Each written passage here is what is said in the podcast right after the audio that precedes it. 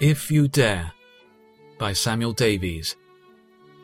Then I saw a great white throne, and him who was seated on it. Earth and sky fled from his presence, and there was no place for them. And I saw the dead, great and small, standing before the throne, and books were opened. If anyone's name was not found written in the book of life, he was thrown into the lake of fire. Revelation 20, 11, 12, and 15. What an astonishing scene is this! The stable earth and sky cannot bear the majesty and terror of his look. They fly away affrighted.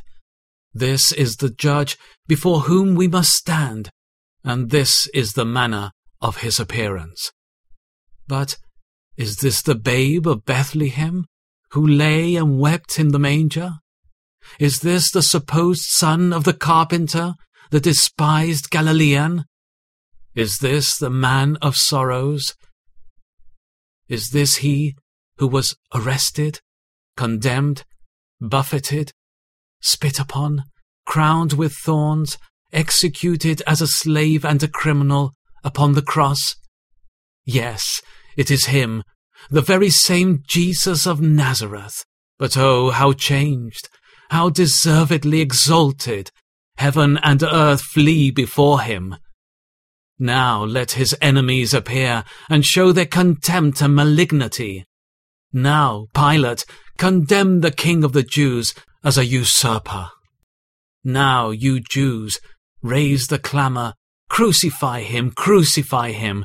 Now bow the knee in scorn, spit in his face, and buffet him.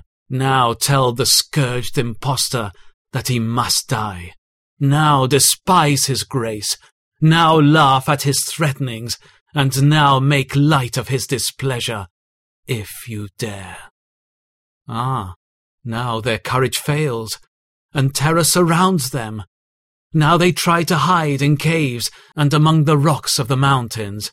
Now they call to the mountains and the rocks, Fall on us, and hide us from the face of him who sits on the throne, and from the wrath of the Lamb. For the great day of their wrath has come, and who can stand?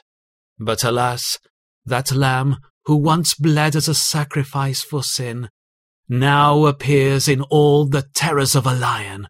Oh, could they hide themselves in the bottom of the ocean, or in some rock that bears the weight of the mountains, how happy would they think themselves?